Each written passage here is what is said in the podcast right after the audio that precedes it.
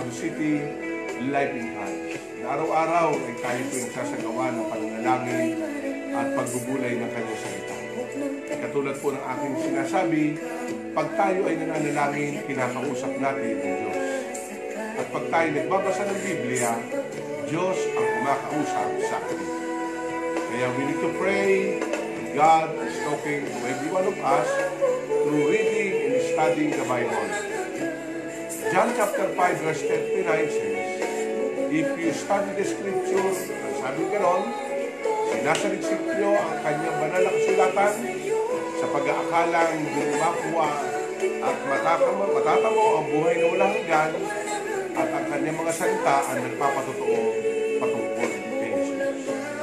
Kaya napakaganda kung gawin lagi natin yon. Ang manalangin, kinakausap natin ang Diyos, at pag tayo nagbasa ng Bible, Diyos ang kumakausap sa atin sapagkat ang Biblia ay salita ng ating Panginoon. Maraming salamat po at tayo manalangin sa oras na ito. Ama namin banal, maraming salamat dakilang Diyos sa umagang ito Bagong umaga, araw ng biyernes na punong-puno na ng pagpapala, kami naniniwala sa bawat araw na lumilipas, may bagong bagay ka araw-araw na binibigay sa bawat isa.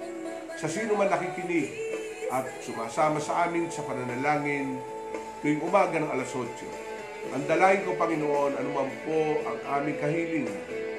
Katulad ng sinabi mo kay Jeremias, kung ikay tatawag sa akin, ako'y magpapakita sa iyo ng mga mahim- mahimalang bagay na halos di mo maunawaan. Call unto you you will answer and you will show the, the great mighty things that we do not know. Kaya Panginoon, kami po'y lumalapit sa iyo, patuloy namin dinudulog sa iyo. Una, ang aming mga extended families na malalayo sa magulang o malayo sa aming piling, Amang banal, dalangin ko, kalingain mo ang bawat pami-pamilya ng bawat isa. San man naroon, Panginoon, O Diyos, Ikaw ang Diyos ng langit at lupa, kontrolado mo ang lahat. Kaya dinudulog namin sa iyo ang aming po mga pamilya, extended family, brethren, churchmate, O God. Lord, I pray, mula po dyan sa kalangitan, idantay mo ang iyong mapagpalang kamay. Akapin mo ang bawat isa.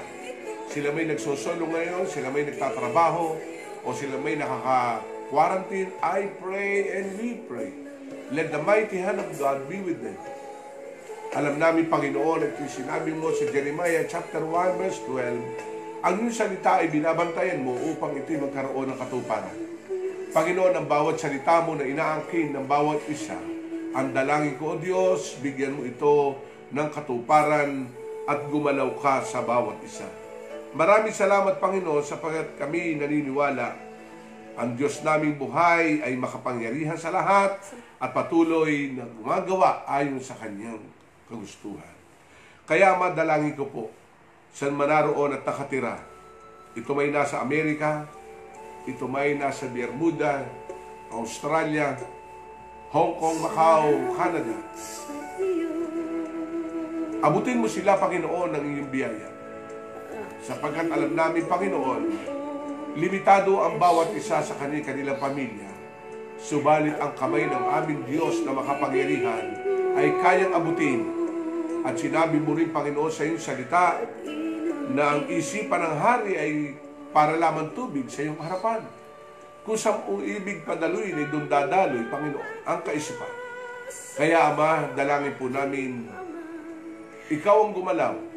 Baguhin mo ang kaisipan ng anumang gobyerno, anumang kumpanya, at aming idinideklara na sa iyong mga anak ay i-restore mo ang mga nawala. Ibabalik mo, Panginoon, ang kanilang trabaho na nasa full-time and full-pledged, O God, with your blessing every day. Kung sino po ay nakaranas ng cost cutting, nagbawas ng araw, nagbawas ng sweldo, dalangin po namin, ibalik mo ito sa pangalan ng Panginoong Yesus. Lord, ang iba naghihintay ng contract, makapag-renew sila ng another contract in the name of Jesus. At babalik sila, Panginoon. Lord, dinideklara ko rin ngayong umaga, Luke 2.52, that everybody will experience the favor of God and the favor of men. Every employers, O God, O Diyos, bibigyan mo ng pabor ang inyong mga anak. Ama, salamat. Kumpletong benepisyong ibibigay mo at patuloy mong i-increase ang sahod ng marami. Sa mga nagbabalikan ngayon, Panginoon, at babalik sa kanilang trabaho, dalangin ko, dakilang Diyos, ang iyong mapaghimalang kamay, ang patuloy mong ibigay at iparanas. Wa, Panginoon, proteksyon, Lord God, balutan mo ang bawat isa ng iyong kapangyarihan, ng kapangyarihan ng dugo ng aming Panginoong Jesus. Sapagkat alam namin, Panginoon, ikaw lamang the Diyos na hindi namin nakikita, ay may kakayanan na sawayin at alisin ang lahat ng virus o nagbabantang sakit o karamdaman. Panginoon, maraming salamat. At salamat din, O Diyos, sa isang linggo po naming pagsisiris na inyong salita, na sowing and reaping. Panginoon, pagpalain mo, O Diyos, ang tumutugon. Pagpalain mo, Panginoon, ang sino bang nagsasagawa ng aming katuruan.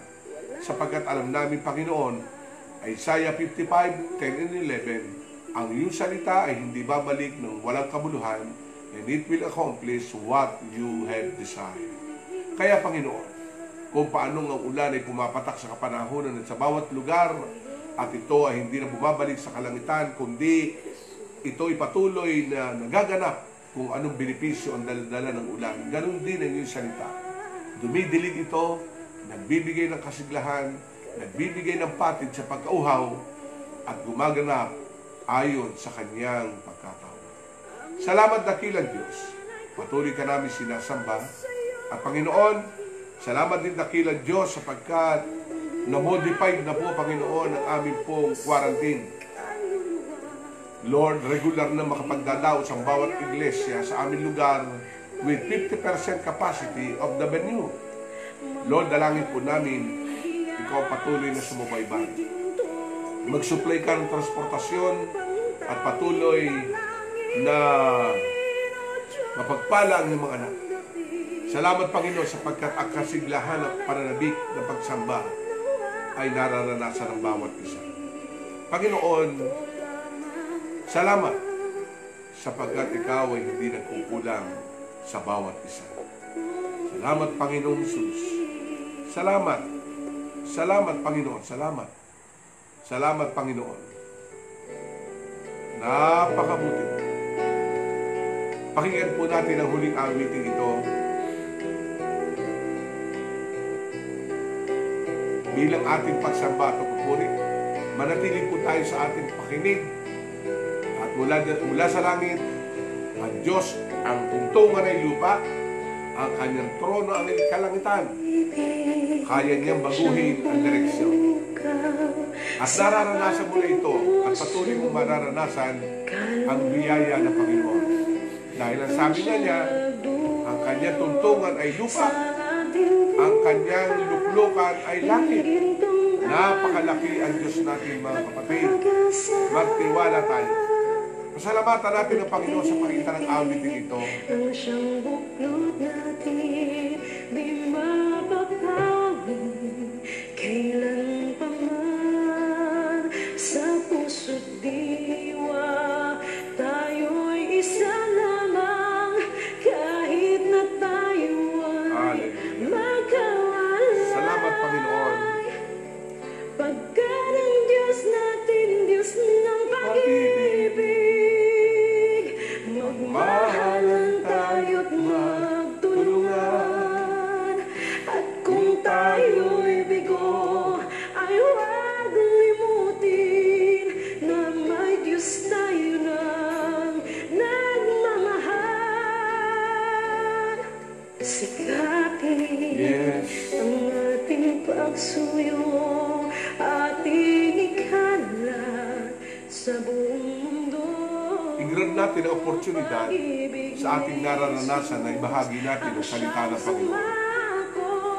Dahil alam natin nasa huling panahon na tayo.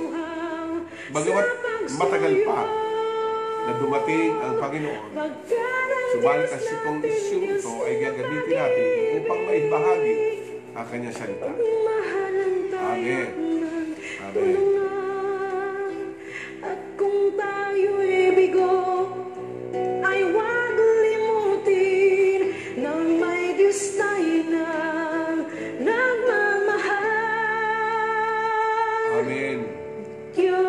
Diyos ay pag-ibig.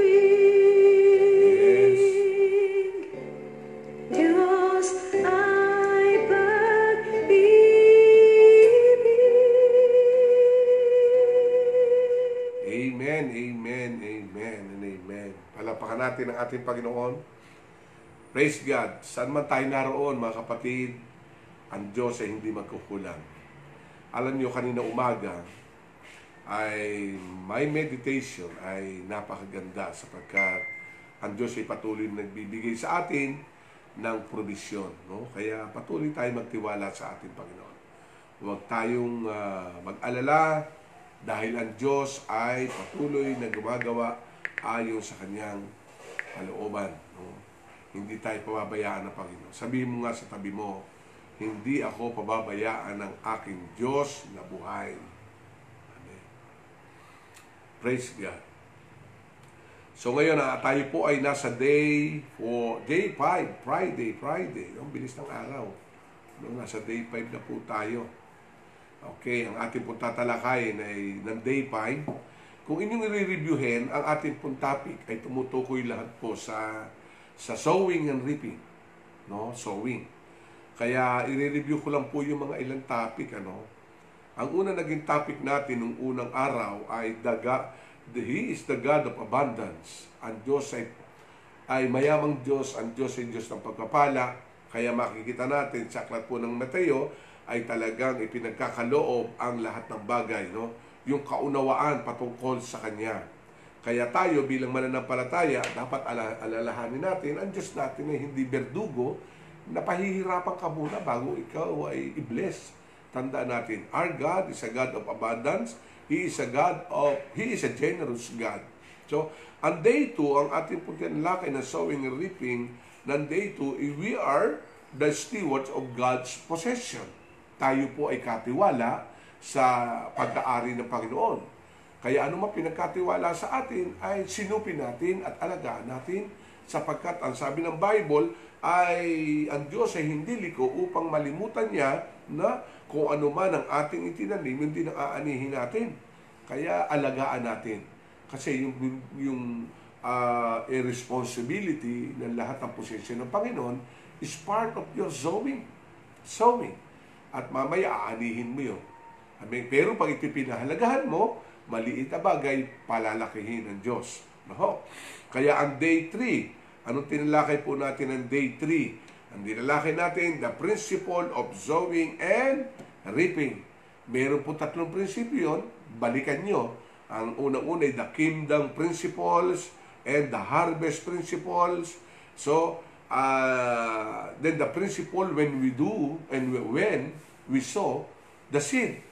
Kailan natin itatanim at saan natin itatanim. That is the the principle of sowing and reaping. At kahapon, ang tinalakay po natin ng day 4 ay tithing. Ano, ikapu. No, yung iba nga sabi, inaku po. yan naman talaga sikreto, alam, bilang pastor. Ay, mga pastor rin nagtatides din yan eh. No, naalala ko po pag ako may ikinasal, no, may blessing. Abay, nakatago na po yan.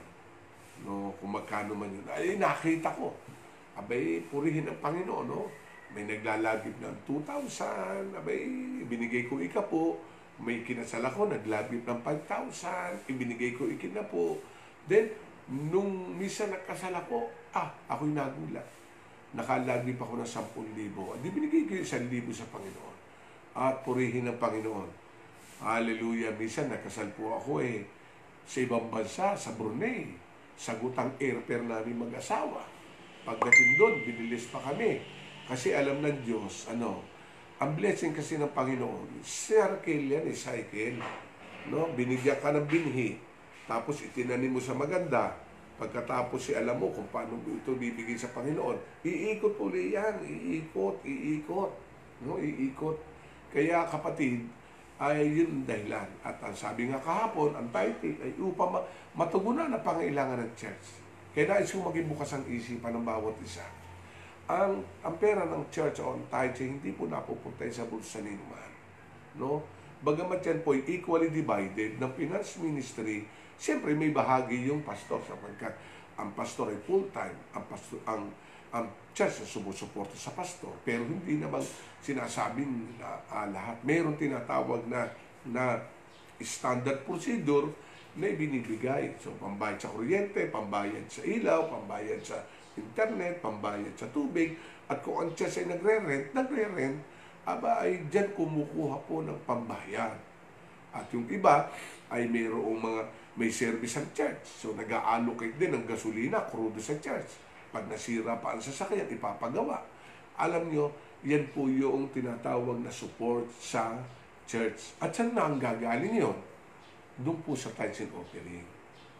Kaya example ko lamang po, on Life in Christ, ay wala naman po kaming uh, mother church. Talagang isang Pablo lang po.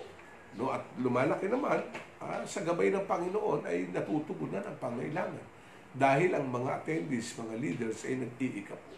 Kaya pag sinabing ik- ika po, hindi po inako po. Hindi po. Dahil natutugunan. Kami, parang yung pamilya eh. Sumusweldo ka. So yung sweldo mo, may bahagi ka. So ang ginagawa mo, panggasto sa bahay.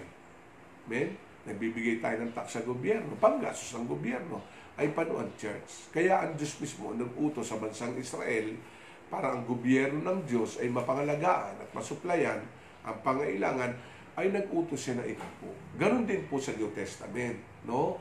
Ay patuloy naman gumagalaw at gumagana pang bawat iglesia sa kanyang misyon at katungkulan. Kaya um, in-required, no? Kaya kung mayroong po tithes and offering, eh, yan po ay para matugunan. At iba doon, ay binibili ng gamit, no? Tulad nung araw, wala kaming gamit. Nakabili ng drum set, nakabili ng sound system, nakabili ng organ, at nakabili lahat, no? Dati ang wire namin, may mga cordon, ngayon wireless na lahat. Saan ang gagaling yon? Yan po ay dahil sa ikapo. Kaya pagpatuloy tayo sumusuporta sa magitan ng, ng tithes and offering, matutugunan. Amen? O ngayon naman, nag-iipon kami ng pambili ng lupa pagdating ng panahon. Amen? Sa pamagitan yan. Kaya yon. At ngayon, ang ating pag-aaralan ngayon ng day 5 ay may nag-message sa akin eh, ah, Pastor, ang ganda ng topic mo bukas. Ito po yung paglaya sa ating pagkakautang. How to get out of debt. Lahat naman nagkakaroon tayo ng utang. Amen po ba? Lahat. Ay tulad ko, ay SS ako.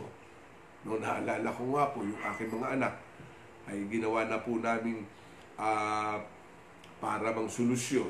No? Na nag-aaral yung panganay ko, at ikalawa, si misis ko, member ng SS. Nangungutang kami sa SS. Pero, nababayaran namin. Kasi, pag hindi ka nakabayad sa SS, ay hindi ka makakautang. No? mag increase pa yun. Kaya purihin ng Panginoon, talagang naalala ko nun eh, pag mag enroll yung akin, ako maglo-loan, ay ang loan ko kulang-kulang 20,000. So sa susunod na taon, hindi ako pwede mag-loan. Si Mrs. ko maglo-loan.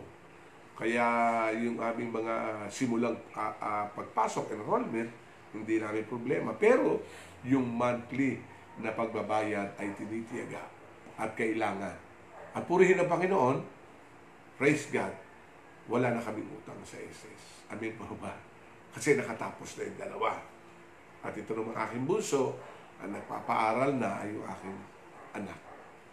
Kaya hindi masama ang mangutang. Pero kailangan naman natin maging malaya tayo doon. Hindi lahat ng laging solusyon ay utang. Bakit? Ano po sabi ng Bible? Ang sabi dito sa verse 1 to 5, no? Ang sabi dito, Kawikaan 6, buksan niyo Bible niyo sa Kawikaan chapter 6, no? Verse 1 up to 5. Aking anak, sa utang ba ng iba ikay ay nananagot? Ayan, huwag kang sasagot sa utang ng iba. No, I mean, alam niyo, nung ginagawa ko to talagang na kailangan maunawaan natin. At si King Solomon ang nagsasabi nito, given by the Holy by the Spirit of God. O ulitin ko, Kawikaan 6, 1 hanggang 5. Aking anak, sa utang ng iba, ikaw ba ay nananagot? Ikaw ba ay nangangako sa utang niya at nag, nasasangkot? Ano, amen po ba? So, minsan kasi tayo ay yung kaibigan natin ng utang. Alam niyo, usong-uso niya sa abroad, no? Ay yung passport. No? Kasi po ako nagmimisigli sa abroad para ikay makautang ay passport ang gagamitin.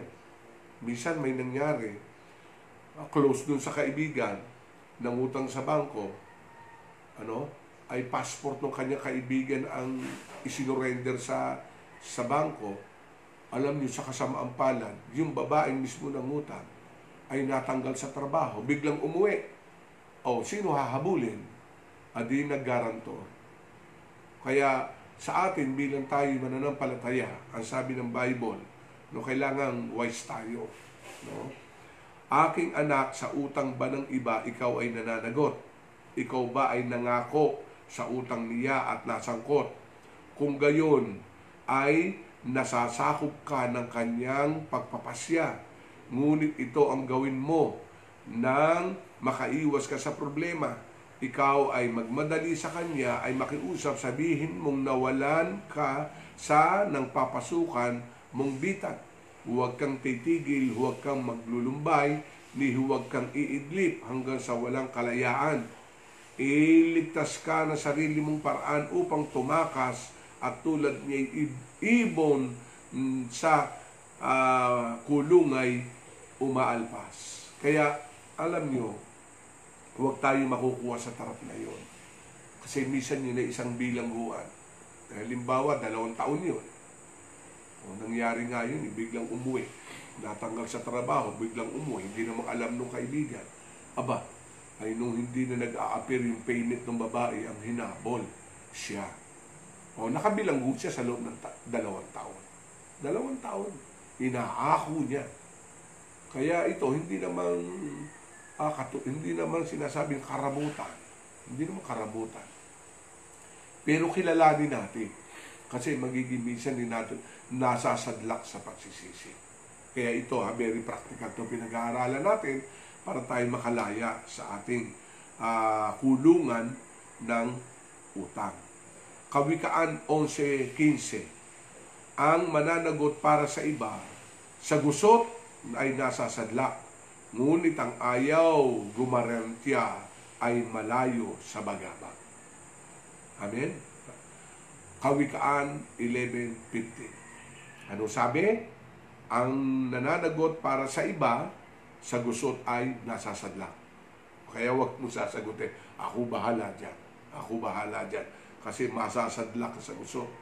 Amen ba? Ngunit ang ayaw gumarantya ay malayo sa gaba, bagabag. Nako, po ba ako? Kasi kailangan talaga na kilalanin mo o kung nakailangan pag ano, talagang para malayo ka sa baga, bagabag, sabihin mo, ay kapatid, ay hindi pwede. No? Hindi pwede. Kaya kung meron, uy, pirma ka naman dito, ikaw ang aking garantor. So makikita mo. Kaya kasi yun ay responsibilidad. So para kay makalaya at hindi ka mauwi sa kabagabag, aba, una, kilalanin mo talaga yon. Kung may iwasan mo, dapat mong iwasan yon. Kasi ay yun ang magiging kulungan para sa iyo. Ano? Kaya binabasa ko lang po ang ilang mga bahagi ng talata, no? Romans 13:8. Huwag kayong magkakaroon ng utang kaninuman maliban sa sagutin, magmahala sa isa't isa sapagkat ang nagmamahal sa kapwa ay tumutupad ng kautusan. Kaya makikita natin, ang aklat ng Roma ay nagsabi sa 13.8, huwag kayo magkaroon ng uh, utang kaninuman maliban sa saguting magmahalan ang isa't isa. Kaya makita natin, mga kapatid, yung relationship is very important with regard to the debt, yung pag-utang. At ito, may positibo, makakatulong talaga. Pero minsan ito nagiging dahilan para magkaroon ng gusto. Ang magkakapatid, ang pamilya, ang magkakaibigan. Kaya kailangan natin. At ito sabi ko nga eh, minsan ito, ito naman ay aking, hindi, wala ako pinatutungkulan dito. Minsan, uh, pag ikaw ay, alba, isang magkakapatid, nagkaroon ng utang, minsan yung naging dahilan para hindi magkita eh. No? Amin po ba? pwede naman magsabi. Amen? O mas maganda, ay pag talaga maliit na halaga, ibigay mo na lang. Nakuha niyo po ba ako? Amen? Kaya, maging sa church din, ganon. Na halimbawa ay close na close sa fellowship, bigla nagipit tong isa, bigla nangutang doon, hindi makabayad, ang gagawin, hindi nadadalaw. Nakuha niyo po ba? Amen? Kaya dapat natin uh, alagaan yung magmahalan tayo, may relasyon. Kaya misa sabi ko nga eh, kung may uutang na 5,000, eh sabihin mo nila, wala ako, pero bibigyan na lang kita ng 1,000 para tulong sa iyo. O, gano'n. Kasi mahirap yung mayroon. Lalo na sa uh, isang pamilya. Mas maganda nag-aabutan sa pagmamahal. Amen? Hindi nag-aabutan sa kwentahan. Yung pagmamahal na lang. Amen po ba? Kaya napakaganda itong ating aralin, very practical nito. No? Dito nagkaroon po ako ng tinatawag na planning to set your priority. Di ba nakakita kayo ng buko pie o pizza pie? Pag meron kayong halagang darating o dumarating, i-divide nyo na kaagad sa apat. Apat. Kasi minsan ni ang pizza pie, kinakain mo na kaagad. Ibig sabihin, ginagastos mo na. No, ang planning natin sa budgeting, ito'y hatiin mo sa apat. So, unang bahagi, ito ay i-set aside mo na. Pag nahati mo ng apat ang pizza pie, ang unang slice ay savings. Halimbawa, ang sweldo mo ay 30,000. So, pag hinati mo sa apat, magkano yon? O para hindi para madali tayo magkwenta. Halimbawa, 20,000. Okay, 20,000. Hati mo na kagad sa apat yon. Ang gawin mo, yung isa, isave mo muna. Yung isang slice ay gawin mong bills, pambayad sa kuryente, pambayad sa tubig, pambayad sa telepono, pambayad kung sa ano babayaran mong bills. So, yung isang pie. Then, yung isang slice, yung nilagay mo sa expenses. Pagkain araw-araw. At yung isang, yung isang slice, ay yun ang emergency mo. Emergency budget mo. Para makikita mo, meron ka pang nahukot. Kaya ano, ako nga, eh, kami, no? Meron kami arkansya. Nung dumating po yung pandemic, o oh, di meron ako nabas, meron ako nakatay na baboy kasi meron po akong baboy na plastic. So yung kasi, ah, kailangan kasi hati-hatiin mo pa. Hindi pagka meron, gastos. Ang ginagawa ko noon, alam ba, nagkasal ako, ano man ang aking appointment sa labas, may blessing, inilalagay ko po doon yung pizza pie. Amen? Alam ba, nagkaroon ako ng pera ng 2,000. Una sa Lord. Then yung, kala, yung apat na bahagi nung ilalagay ko po doon. Kahit 200, 300, 10-10 piso. Alam nyo, aba ay nung aking kinatay yung baboy, ay 5,000 mahigit. So, meron kami kahit pa paano na emergency. Huwag yung pag dumating, eh, ah, bili ka agad ako nito, punta ako ng ganito, bili ako nito, makikita mo, wala na. So, para ang gag ano gagawin, no? para ikay sumalba, ay hihiram ka. No? Nakuha niyo po ba ako? Kaya, kaya ang gagawin natin, no? ay naiipit tayo. Amen? At minsan ito pa nagiging trap ng kaaway, ano? yung credit card yan minsan ang nagiging dahilan, kulungan ng tinatawag na pagkakautang. Kasi naubos na nga ang cash mo. Hindi mo na hinati sa apat na slice yung sweldo mo. Kaya yung apat na slice, tandaan natin, savings, no? bills, expenses, then emergency. Doon sa savings, ano, yung iba ang ginagawa doon sa savings ay a little percentage, a, li- a little percent, siyempre sila nagtatrabaho buong taon. Nag-a-allocate naman sila ng medyo pang relax, no? Nagtitrip, no? Pumunta ng Boracay, pumunta ng Baguio, pumunta ng ibang bansa. Hindi masama yun kasi relaxation. Kasi mahirap kami trabaho-trabaho. Amen? Kaya pag nahati natin yon ay talagang kailangan nating ah, sundin. Then, ah, pag naubos kasi ang kas, ano yung iba? Ito naman i para sa akin lang. Kung hindi mo kaya i-manage ang credit card, huwag kang kukuha.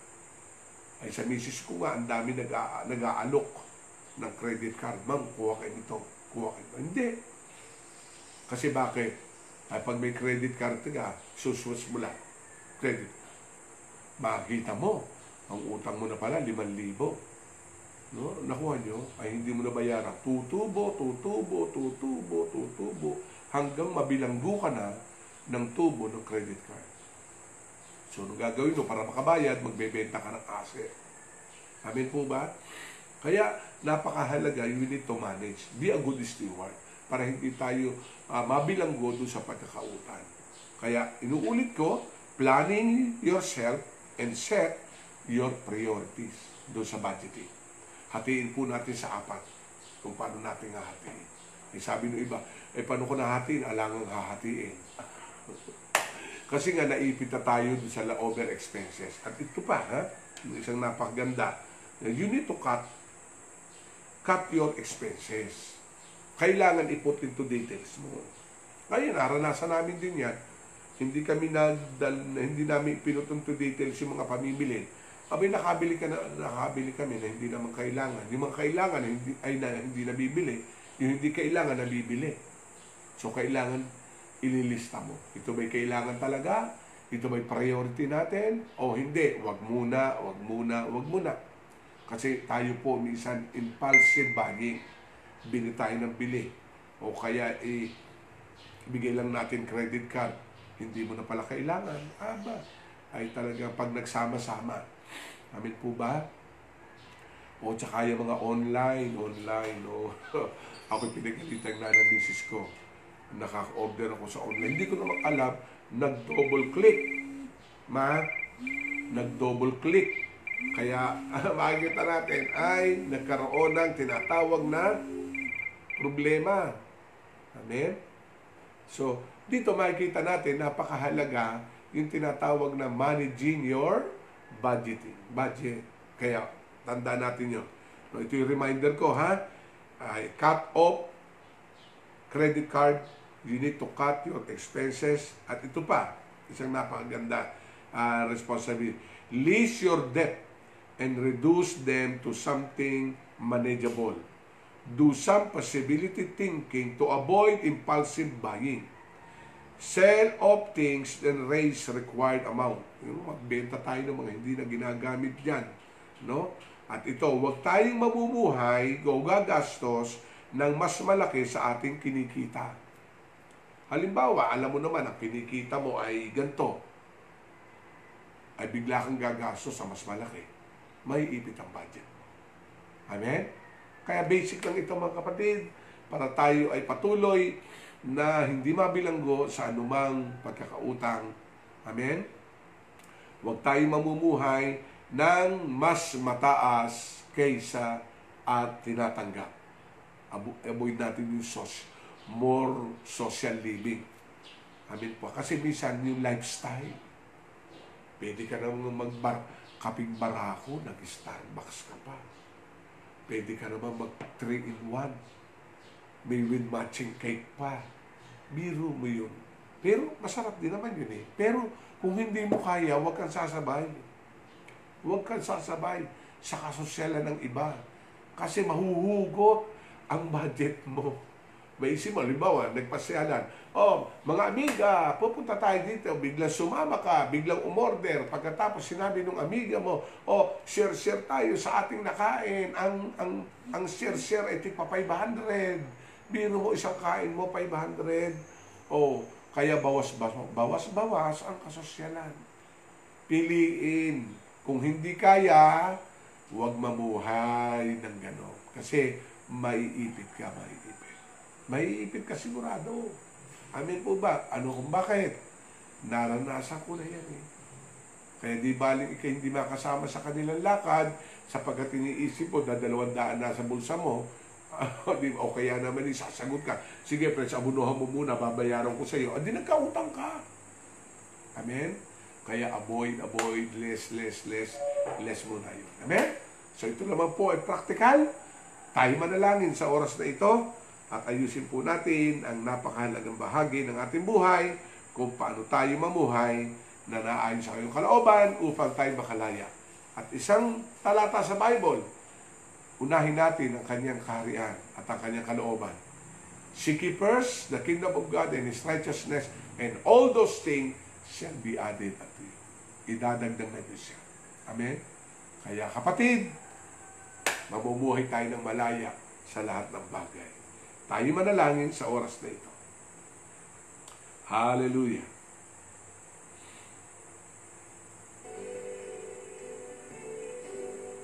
Yes. Hallelujah. Tayo po'y manalangin. Ama namin Diyos, maraming salamat. Maraming salamat sapagkat ikaw patuloy na gumagabay sa bawat isa. Tinuturuan mo kami, Panginoon, sa napakahalagang bagay kung paano kami mamuhay at anuman itinanim ay aanihin ng bawat isa. Hayaan mo, maging masinop kami, maging matalino, pag-aralan ng lahat ng bagay upang hindi po kami mabilanggo sa anumang pagkakautang o sa utang ng iba. Turuan mo kami at makapamuhay kami ng malaya at mamumuhay kami ng ayon sa lahat ng aming kinikita. Panginoon, maraming salamat po. Ingatan mo bawat isa at pangunahan mo kung paano kami mamuhay sapagkat kung anong aming tinanim, yun din ang aming aanihin. Maraming salamat po sa pangalan ni Jesus. Amen. So, I love you with the love of the Lord. Muli, tumanggap na naman tayo ng butil ng buhay, salita ng Panginoon na magagamit natin sa araw-araw. Ito po si Pastor Jimmy Evangelista. Life is amazing. Winning is our calling. God bless you. Life in Christ.